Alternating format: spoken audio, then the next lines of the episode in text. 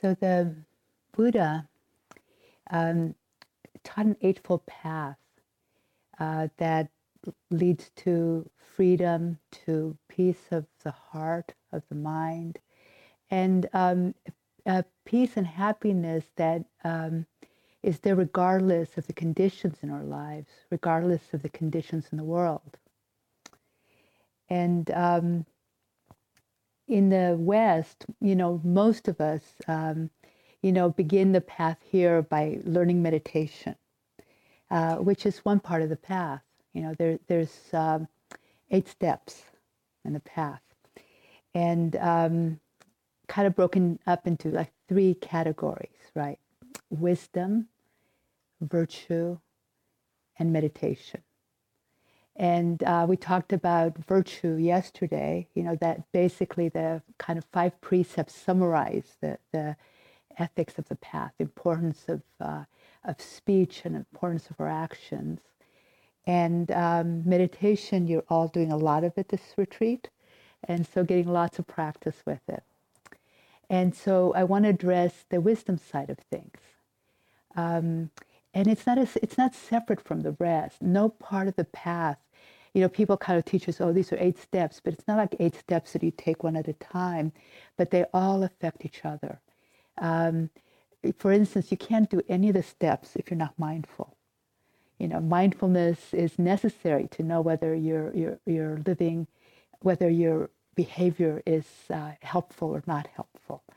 Um, uh, so each, each part of the path affects very deeply the other parts of the path. Um, so the two parts of the um, of wisdom are uh, usually thought of as right uh, view and right intention, or resolve is another word that's used. And you can sort of think of right view as um, kind of where you stand when you look at something. Uh, for instance, uh, if you stand on a mountain top and look down at the river, you know, um, you get it's one view. But if you um, go down to where the trees are, you, have seen, you've heard this uh, phrase, you can't see the forest for the trees, right? You know, it's it's a very different view. And so you might be um, about to drink from this uh, stream, you're really thirsty, about to take a drink, but you stand at the mountaintop and you go, oh, somebody's doing laundry just upstream you know so the view gives you the wider perspective. Um, and um, you know the view right view is like where we come from where we live our lives from. You know do we live our lives from trying to fulfill our desires all the time? You know they're they're kind of never ending right? You know the moment um, you know you're really hungry and you want to eat right? And then you kind of stuff yourself a bit and and then you're no longer hungry right? But now now it's like uh, well, now I want to do something entertaining, you know, and then you kind of, you know, go watch a movie. And now what do you do? You know, oh, I'll get a snack. Oh, now what I do? I'll call someone. You know, it's like this constant, you know, I've got to get what I want, get what I want, get what I want. Is it too hot? Is it too cold? Is it to this, to that? You know, and and that's one way of living our lives. And really, most of us have been living our lives that way. And it's a way that's continuously needing things to be the way we want them. But the truth of life is that half of what we get, I mean, I don't know how you weigh it, but, but if you look really carefully, you notice much of the time we don't get what we want. Um, so we're always trying to manipulate our environment, you know, in, in this culture, we've gotten so, um, uh, it's become the, the, what's expected of us to manipulate our environment. You know, we've got an air conditioner, so the temperature never varies too much and you know the heaters so we've got this little narrow range of what's comfortable. We've actually reduced our capacity um, you know in other cultures that didn't have all these uh, conveniences the body was actually much more resilient. Uh, but we've just narrowed it so they have this very narrow of you know i want the coffee has to be just the right temperature just the right amount of cream just the in fact that brand isn't quite good enough. I need this brand, you know. And and we've gotten this really very very uh, picky at trying to get what we want all the time. Um, so right view, can be some, the whole path can be summarized. If you cling, you suffer. And if you watch yourself during any of these meditations, any moment where you're, you're really not at peace, you know, there's clinging going on. And that's what's really, um, you know, and that's really what we address in the path. And so what Right View um, is about is having at the center of your life that concept that, oh, clinging leads to suffering. I want, I want to move in my life in the direction of letting go of clinging, letting go of craving, letting go of having to have things, constantly having to have things the way I want them, and being at peace with things the way they are. It doesn't mean we don't try to improve things. You know, for instance, you know, we want the world to be better than it is. You know, we want things to be, uh, uh, for people to be fed, for people to um, have um, good lives. We want these things to be better, and and that's great. But if we're not at peace when we work for things to be better, we're just bringing some angry, uh, anxious energy into the process that's unnecessary, and makes us not. Uh, um, negotiate with people as cleanly as we could, as peacefully as we could, and as effectively as we could. Um, The other part of um, wise view is the real understanding that all our actions, okay, so actions of the body, of thought, and of speech have consequences. And what I mean by that is that um, um, it's obvious that if you if you punch somebody, there's going to be a consequence, right? Actions of the body are a little bit more obvious. Um, but actions of the mind um, are actions of or thoughts.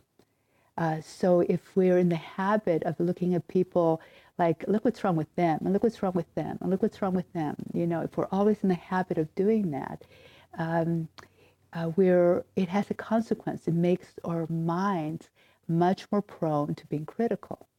The more we practice being critical, the more critical we become. It's just like the, the more you practice swinging a hammer, the better you get at it. So you can either practice being, um, you know, being kind, or you can practice being critical to ourselves, to others. So our thoughts have consequences, and sometimes we don't realize the consequences of our inner voices.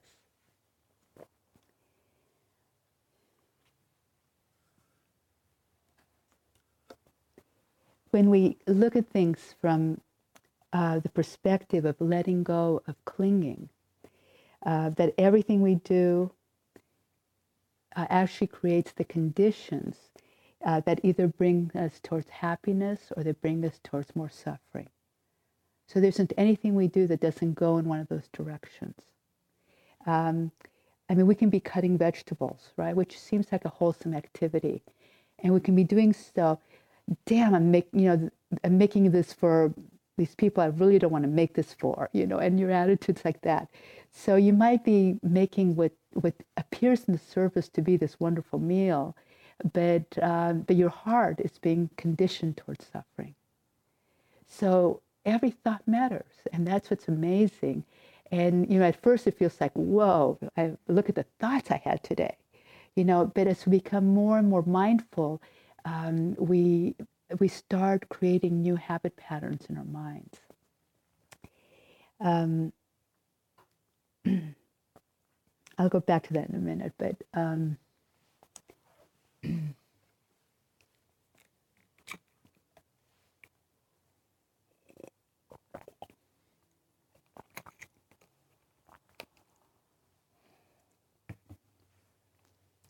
so or um, or intentions can be seen as the bridge between our view and our actions. And what I mean by that, like if our view is to let go of clinging, um, our intention might be to let go. You know, I'm, i plan to, like, let's say um, uh, you get to lunch and they just serve your least favorite thing right? And your mind gets kind of, oh, you know, I don't like this, you know. And you're kind of clinging to the idea, how could they serve this? You know, I mean, this is a retreat. Don't they know that people don't like this? You know, all these things might be going through your head. And um, so the mind, you know, you remember that, oh, but my intention is to let go of clinging. That's my intention. And so then you start softening around that and, and beginning to let that go. Uh, if your intention is to get what you want, because your view is, I've got to get what I want as often as possible, that's what life's about, then yeah, you're going to, you know, worry about it and you go, well, I'm going to write a note to that cook. I'm going to, you know, I'm going to make this change, you know, and, you know, maybe I'll order um, some pizza while nobody's noticing, you know. Um, actually, uh, there was one, um, one three month retreat uh, back east, you know, um, this many years ago, where this one person, he was just so convinced that if he could only get a pizza, you know, it'd been two months without pizza. That was real suffering for him. And, um, you know, if he could only get a pizza, you know, then everything would be okay. Then everything, would, and so this retreat center happens to be how far from anywhere you know it's it's like um, the closest town it's a very tiny town you know it's it's you know 10 i don't know five miles maybe and um, and he ordered pizza in the middle of the retreat you know and you know they came and delivered it you know. And and you know what? It didn't make him happy. He ate it and and that was it. And then you know the mind continued its restlessness. Um,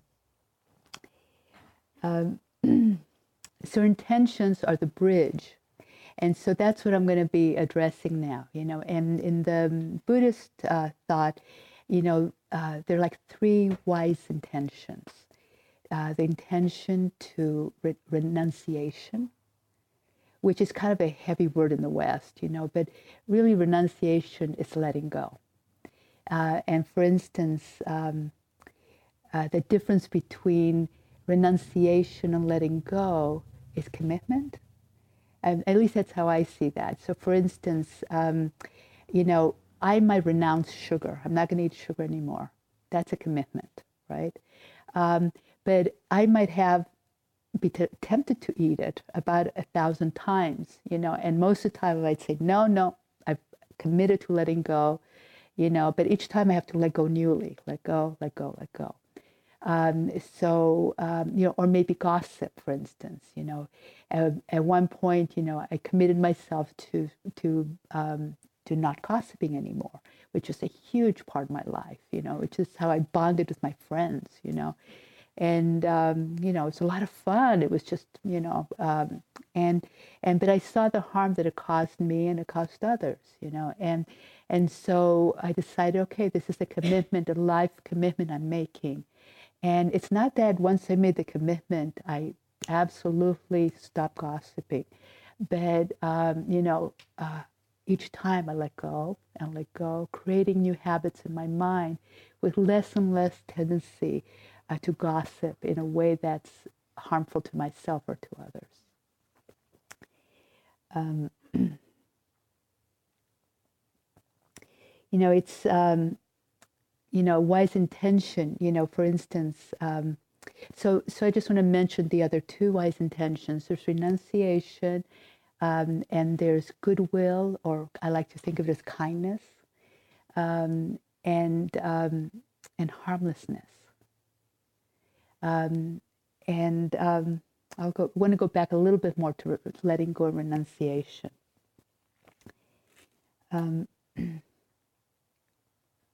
let's say you made plans with a friend and going to have lunch at, at, this really nice restaurant. You made reservations and you know you get to the restaurant you're kind of looking around for your friend and you get a call you know and they say you know i'm kind of tired let's reschedule.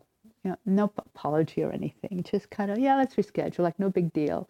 And you know you haven't seen them in two years and changed your work to make this happen and and you go, okay, you know, but you're really pissed, you know, and or maybe you are, maybe you're not, you know, uh, but you know, so how do you feel? How do you feel when that happens? And like, let's say you are really pissed or resentful or hurt, um, you know, like, um, do you support that? uh, do you uh, feed it with a story?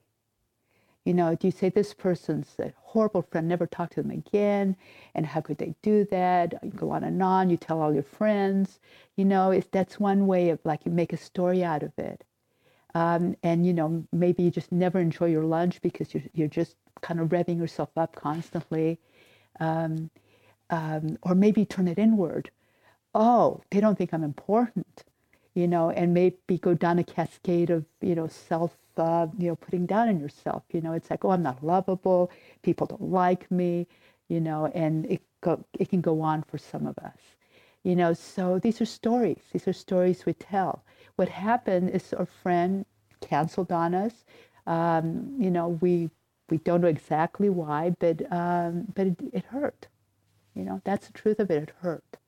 And if we can be with our hurt, or or if we're angry, be with our anger and allow it to be there to move through us. It doesn't have to go away, but our intention is to let go of the anger and not create more pain, not create more suffering. And when we do that, we might feel the anger, we might feel sadness, we might feel hurt. It depends on our conditioning. And it moves through us. We don't have them, if we allow it, we don't have much control. It just does what it wants to do. And we just stay mindful of it. And then it kind of lets go of itself. But if then a minute later, you know, you call somebody and say, you know what so and so did to me, it's like it just happened all over again. You re traumatize yourself each time you tell it. And you make it stronger, more and more solid. Um, and so letting go is an attitude, an attitude we can have uh, towards, um, towards our whole lives. You know, um, you can have a commitment to a specific thing, like I mentioned, you know, uh, letting go of sugar, letting go of gossiping. They're very specific, but much more uh, valuable and much more subtle and much more challenging is having a commitment to have letting go be at the heart of how you do everything in your life so that regardless of what happens in your life, your general attitude is to let go, to let to accept it, to let it go, to let it be the way it is. And um, that's a real practice and a path to freedom. And so almost any state, like here we are, it's the first day of retreat. How many of you here were sleepy for a little bit? Right? You know, very often people first day have have significant sleepiness. You know, not everybody, but quite a few people, and you know it's normal and everything. But what do you do with it? How do you how do you feel when you're sleepy? Do you get bummed out? Do you you know it's like oh I'm a bad meditator. I can't stay awake. You know, and um, you know, uh, you know, I'm wasting the day, you know, and and um, you know, do, do you, you know, what's your attitude towards it?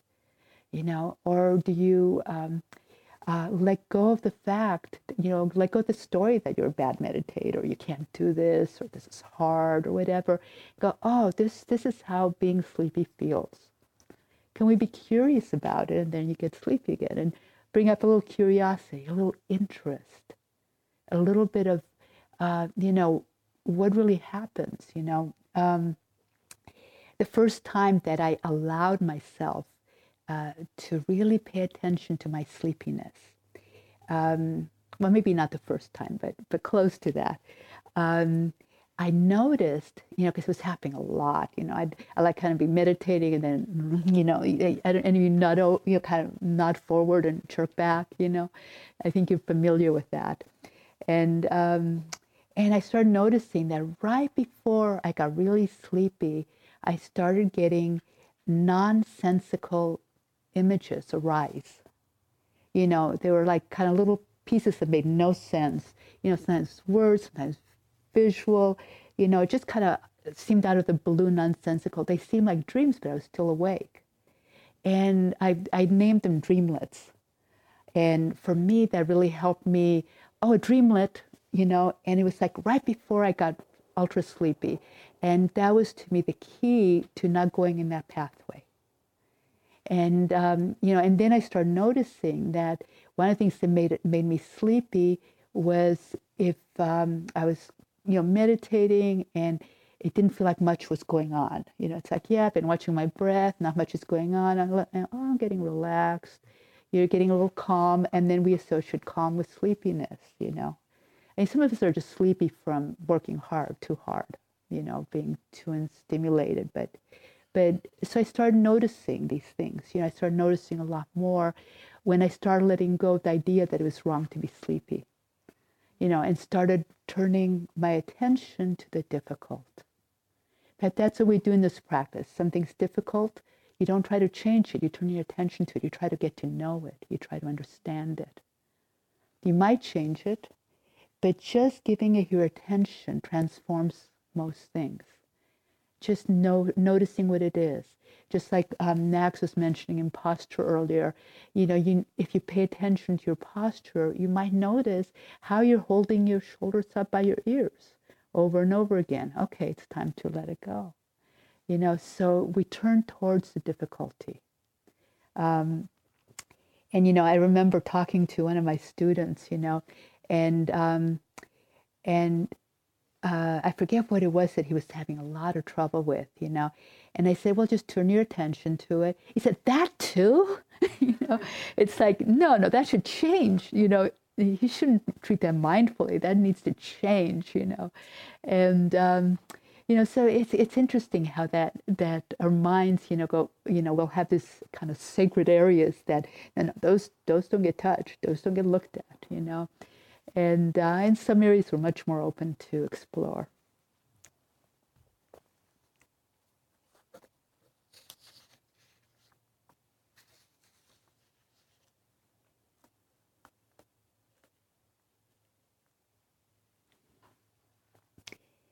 we talk about virtue, for instance, um, you know, it's really good to do good things, you know, and uh, but why we do good things, what we what we think of, of as good things, is important, and that's again where intention comes in. You know, why do we? Um, let's say, uh, you know, we feed the ne- we help the next door neighbor when they're hurt, and we, you know, bring them a meal, right?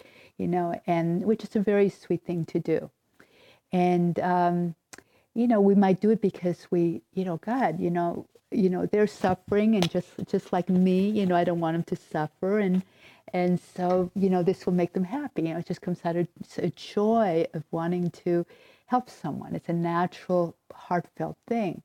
Um, but you some people can also do it you know i'm a you know good whatever religion you, you they belong to and say and therefore I have to do that, you know, kind of a martyr, martyr attitude. And I'm really tired, but I'm going to do this because otherwise I'm not a good person. You know, it's the same action. And even if you're doing it from that place, still do it, please. uh, but, but, you know, it's not training the heart in the right direction, in the direction of, of happiness. Um, of, a, of, of a heart that responds to the situations like that just naturally and easily sometimes we do things if we feel guilty, you know. So again, it's not that we don't do the, the right thing because, um, oh, I feel guilty, therefore I'm not going to do the, the right thing. But it, those are areas in our heart to explore. You know, we feel guilty, we do not feel at peace, right? So if we're feeling guilty and we're doing something out of guilt, can we explore the, those feelings, those, uh, those qualities of heart that are contracted? It doesn't mean we don't have the love and compassion in us. It just means that, yeah, there's guilt. Guilt arose. Um, and one thing about renunciation, um, renunciation is to let go or give something up. Now, giving something up is not always easy. Sometimes it feels unpleasant.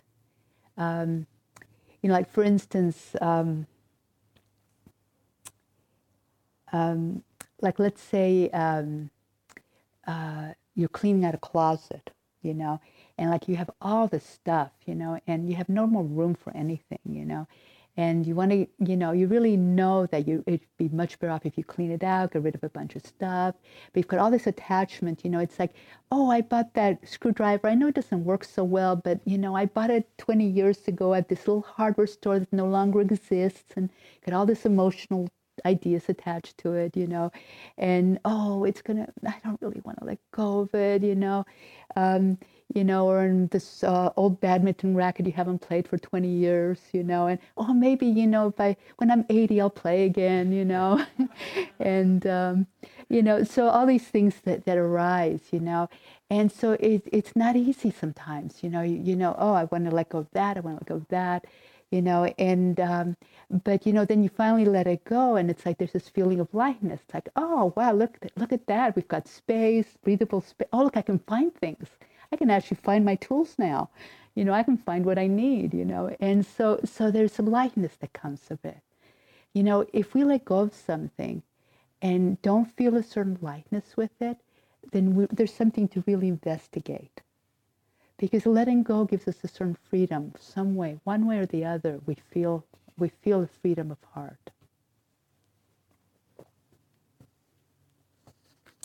You know for example um, one of the things that's sometimes very hard to let go of is anger um, and um, you know especially when it's um, uh, righteous anger where you, you know you're right you know and um, you know, and I've I've caught myself, you know, where I was like really into this anger, you know, and and I definitely was in the right. This person had done something wrong, and I was right, you know, and I was really holding on to it, and it came to me in the moment, you know, I was practicing, and and that I oh I want to let go of that anger, you know, that's what I'm supposed to do right now.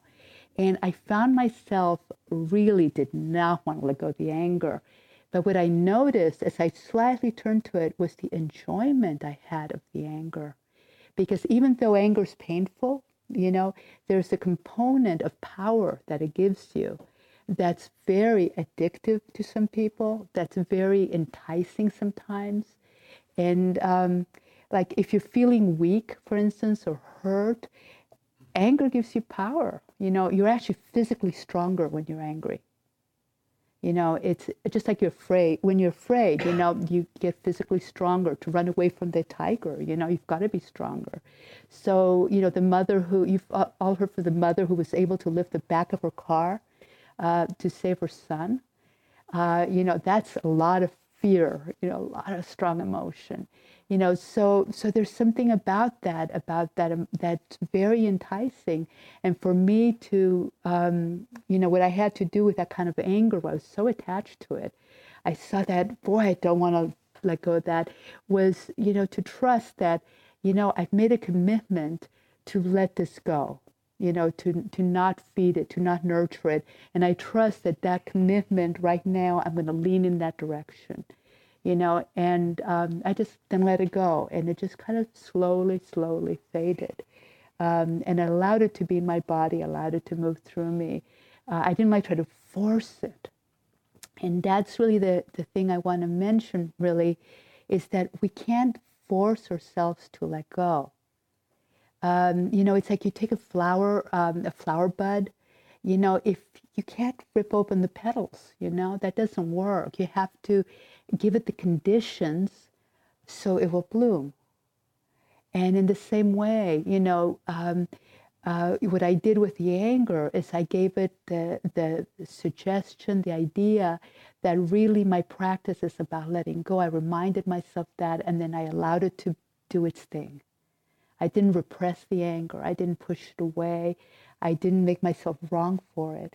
I just saw it for what it was. It was a strong emotion. I saw my attachment, uh, the power, and I just um, allowed it to let itself go, to free it from my own ideas.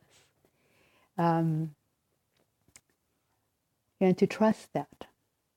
You know how, um, um, you know, many of you have been able to do this where you uh, know you have to get up in the morning at a certain time, you know, and you set the alarm clock and you wake up right before it.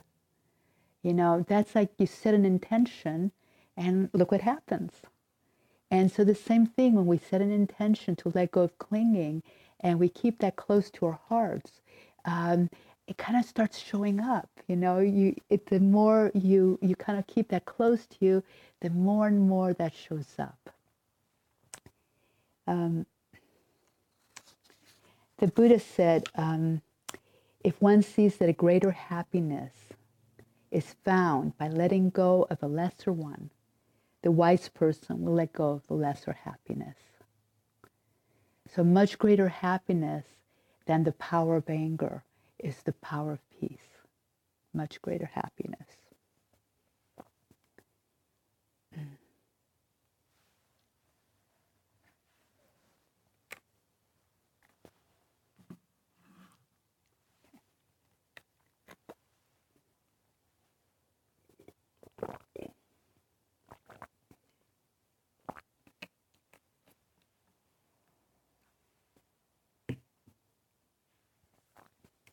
One of the things that I find really interesting is that um,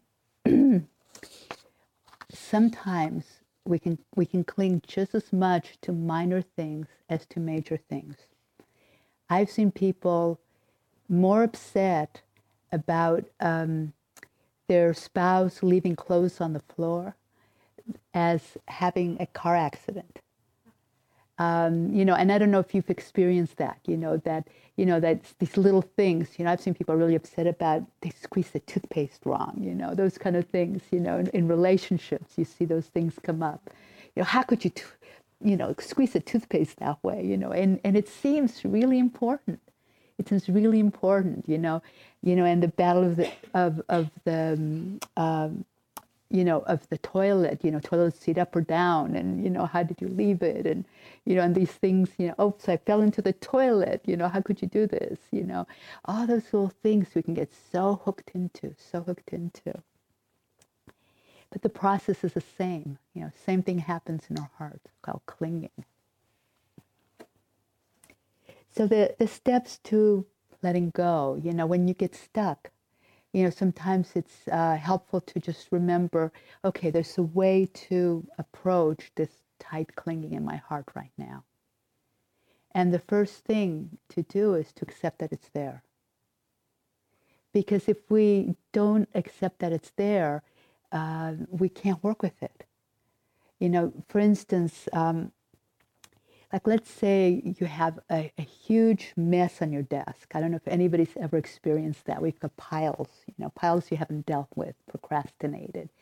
And you look at it, and every time you look at it, you recoil from it and go do something else because it just seems an unsurmountable pile.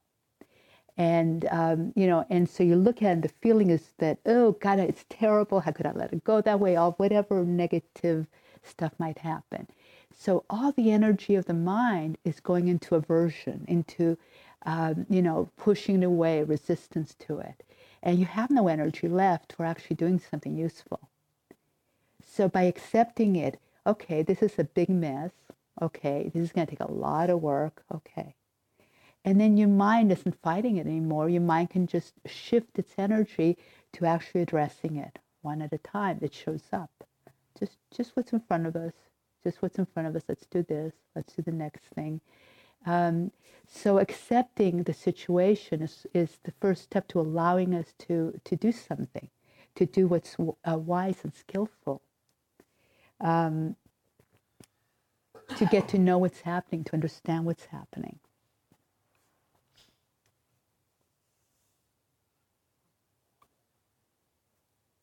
And you know, and same thing you'll find when you're meditating. You know, if um, if your energy is spent uh, judging yourself, you know, or judging other people for making noise or, or you know, whatever it is your mind is doing, um, instead of accepting the moment the way it is, uh, um, you can't get curious and interested because what's really happening is you're resistant.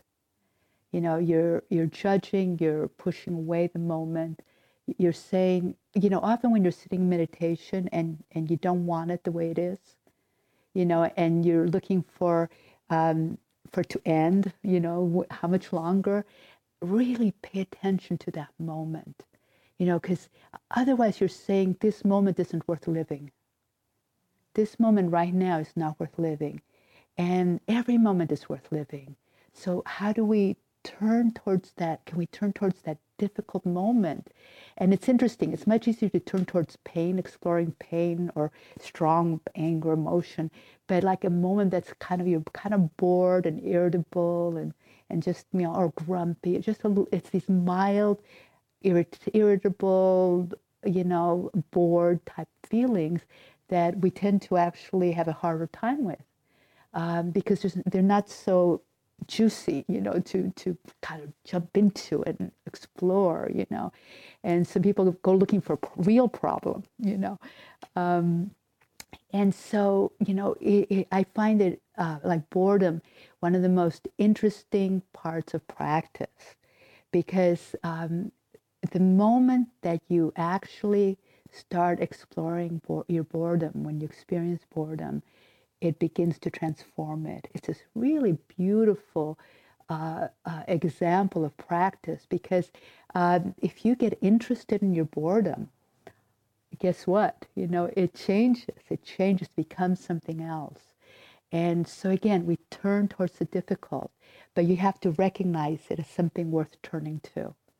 And so often we don't realize we're clinging you know, and especially in these low level type states where they're like kind of low energy, and you know, you know, we're like spending all this. Oh, we're restless. How much longer? What are you clinging to? You are you are clinging then. You know, you want something. I want to be either having a good experience, or I want to eat, or I want to, you know, something more interesting. You're wanting something. You know, you're clinging to wanting it to be different than it is. So we turn towards it ah, this is what boredom is like. This is what irritation is like. Whatever it is, we can turn towards it and transform it into um, a moment worthy of your mindfulness. Every moment worthy of your mindfulness.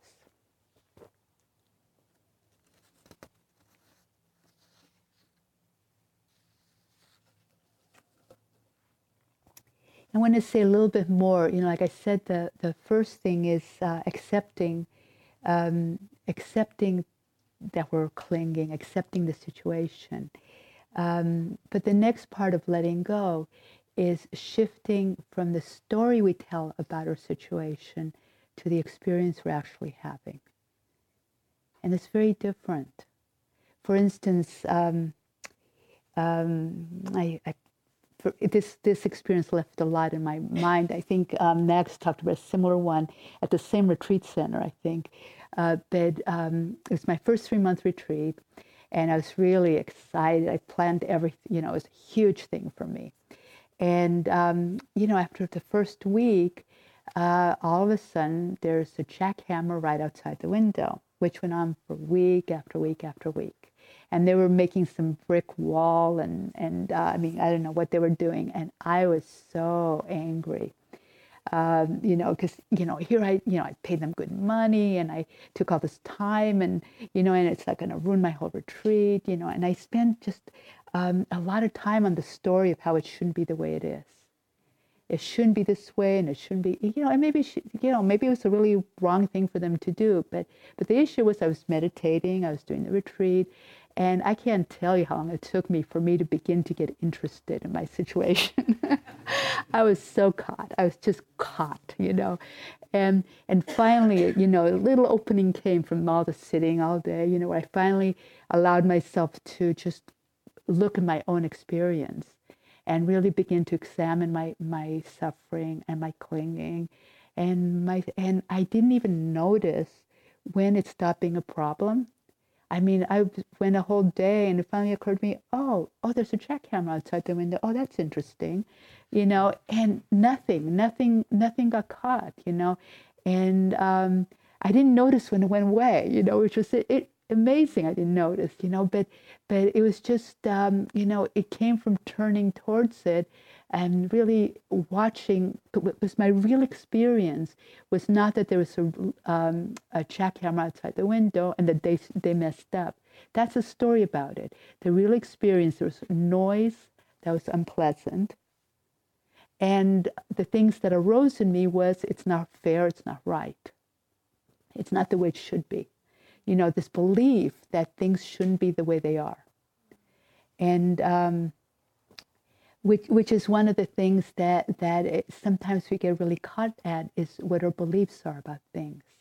Sometimes we have these really really strong beliefs that shape our experience so strongly, and you know one of the beliefs that eh, just it feels like it ruled so much of my life is to believe that things should be fair, you know, and and I just fought my whole life for things to be fair. I mean, when I was in in high school, I was a nightmare to my teachers. You know, I was, I was like always fighting with them because they weren't fair. You know, I mean, school wasn't fair.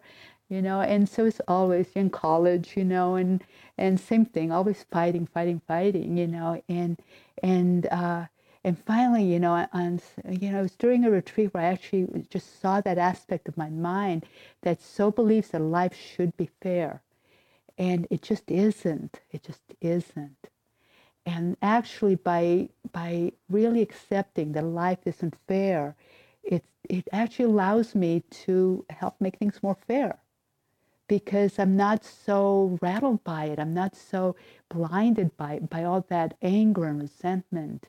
Uh, so I'm able to actually take action that's wise, that helps make things better. Um, so back to the story or the experience. And, you know, again, sometimes that's a little vague for people. And so um, the easiest place to let go is the body, because the body is always here. If you pay attention, even when you're really angry or you're really scared, the body, there's a lot happening in the body, and it can really ground you. It gives you a place to start. This is how the body feels, and this is now, this is here. You know, you don't have to go finding all these, oh, what's my belief? What's this? What's that? No, I just go to the body. This is where it is. This is what's happening right now. And then if you're really settled in the body, you relax what you can relax, uh, then maybe you examine, you know, uh, you know, if there's ideas that, that keep popping, you know, in your mind, you know. But it becomes a lot more clear when the body's more settled. Um, another uh, example that some of you might relate to there was um, a friend of mine who was a longtime meditator and who had done quite a few retreats. And he always like would, you know, he often felt like kind of, um, you know, I've gone to all these retreats and I feel like I'm not making progress. And he was kind of, you know, a little bit disappointed, you know, and and um, you know he would sit on the floor and and every sitting was like a little bit of um, an exercise challenge for him every single sitting because his body was wasn't really that well adapted to sitting on the floor. And even with all the retreats, it just never quite really adapted. And finally, one of the teachers, after many teachers said this to him, but one teacher finally got through to him. He said, Okay, I'll try a chair. But he really believed you couldn't meditate in a chair. He had this belief from somewhere in the past that you can't really be a real meditator in a chair. And he did. He got really deeply concentrated. And then from then on, his retreats, he just felt like they just blossomed and blossomed. And it was all one belief, one belief he had. And uh, so it's, you know, one of the things I love to say is don't believe everything you think. Yeah, we think a lot of stupid things, a lot of, you know, useless things. So, so it really helps to question those, those things inside us. You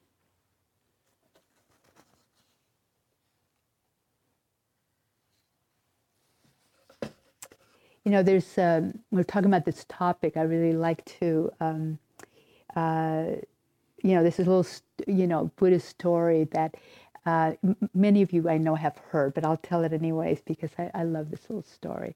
And it's about these, um, you know, two monks that are crossing a stream, a senior monk and a junior monk and um, they see a, a, woman carrying a basket. You know, she's you know got skirts and wearing skirts, and she's trying to cross a stream. You know, and so the senior monk goes over to her and picks her up and carries her across the stream and gets to the other side.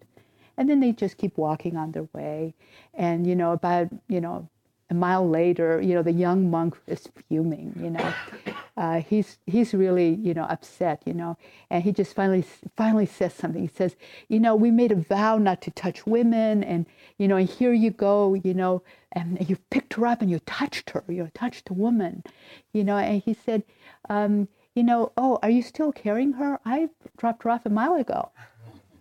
You know, so so it's you know recognizing or clinging, you know, letting it go.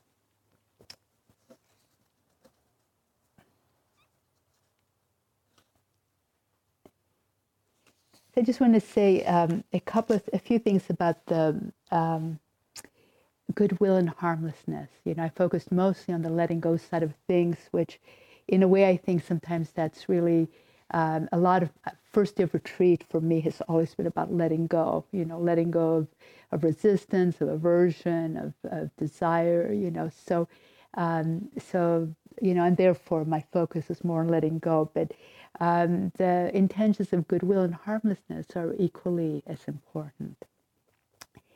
Um, you know, I'd, uh, I'd say that goodwill is more um, kind of of the feeling you have towards, um, you know, wishing someone well. And harmlessness is about your actions.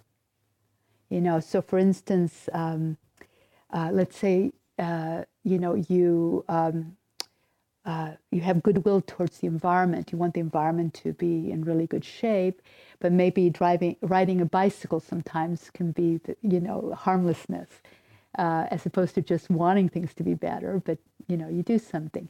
But it's that wanting things to be better that might make you want to drive the bicycle, uh, ride the bicycle.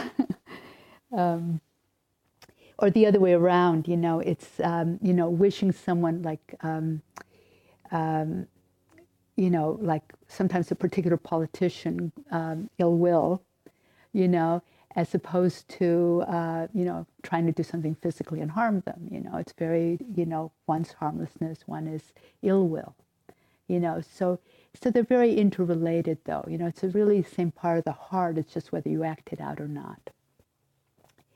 Um, There's um, another little story. There's a Native American story. Um, you know, I keep hearing different root, roots of it, so I won't attribute it to anybody. Um, and again, it's a very com, you know, commonly used story, but it also uh, really addresses what we've been talking about. It's about um, um, a grandfather and a young son, you know, and um, uh, he tells the boy that he has two wolves inside him fighting you know, one is the wolf of peace and love, and the other one is of anger and ill will. And, you know, greed and hatred is what he said, you know. And, uh, and the, the young boy says, uh, which one is going to win? You know, and he says, whichever one I feed. You know, and so this is about our intention. What is our intention? What do we want to feed in ourselves? And, um, one of the phrases that really caught my attention, I uh, just at a retreat uh, a few weeks ago, um, and um, is the idea of looking at our whole experience with eyes of kindness. You know, so, you know, when we're sitting there kind of struggling with our experience, can we look at that with eyes of kindness? And can we look at other people with eyes of kindness? You know, this is what wise intention is, you know. It may not always be easy, but but you know, it's it's not as you know, it's like we're not looking at uh, looking at um, like let's say somebody's really bugging us, you know, we're not saying, okay, love them, you know, it's like, no, no, no, that's you know, I can't just love them. But eyes of kindness, you know, like, okay, can I bring my just a little gentle kindness here. It, it's kind of a uh, an easy gradient that comes that tends to come much easier for us, and um, but it's a powerful thing. It's a powerful thing to view ourselves at every point of, of challenge with kindness.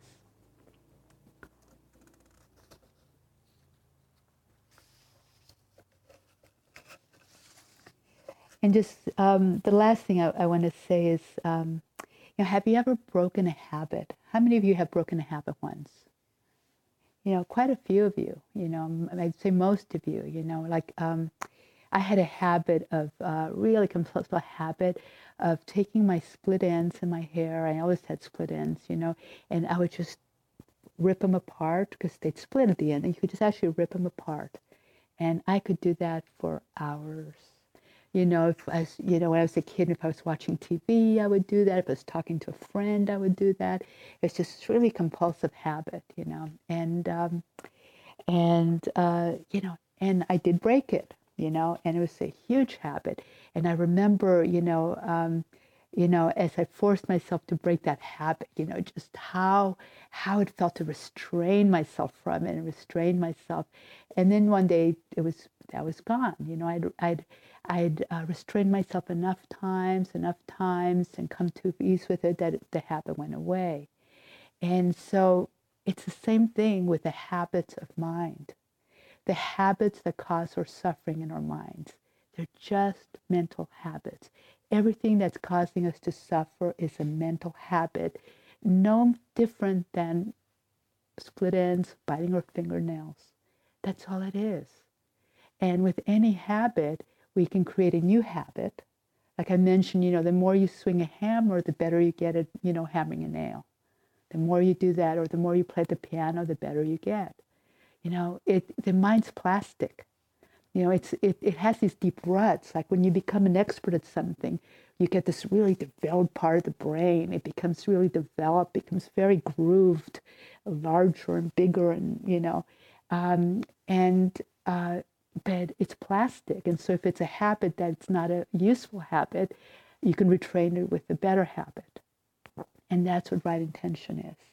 It's creating habits in the mind of bringing letting go, you know, to be your habit instead of grasping, um, you know, being kind instead of ill will.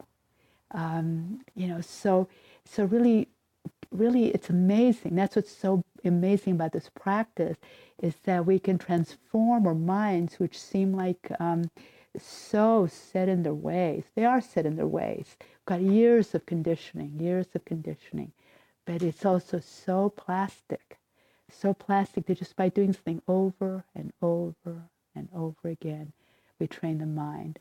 You know, um, you know, each moment of mindfulness actually trains the mind to be mindful.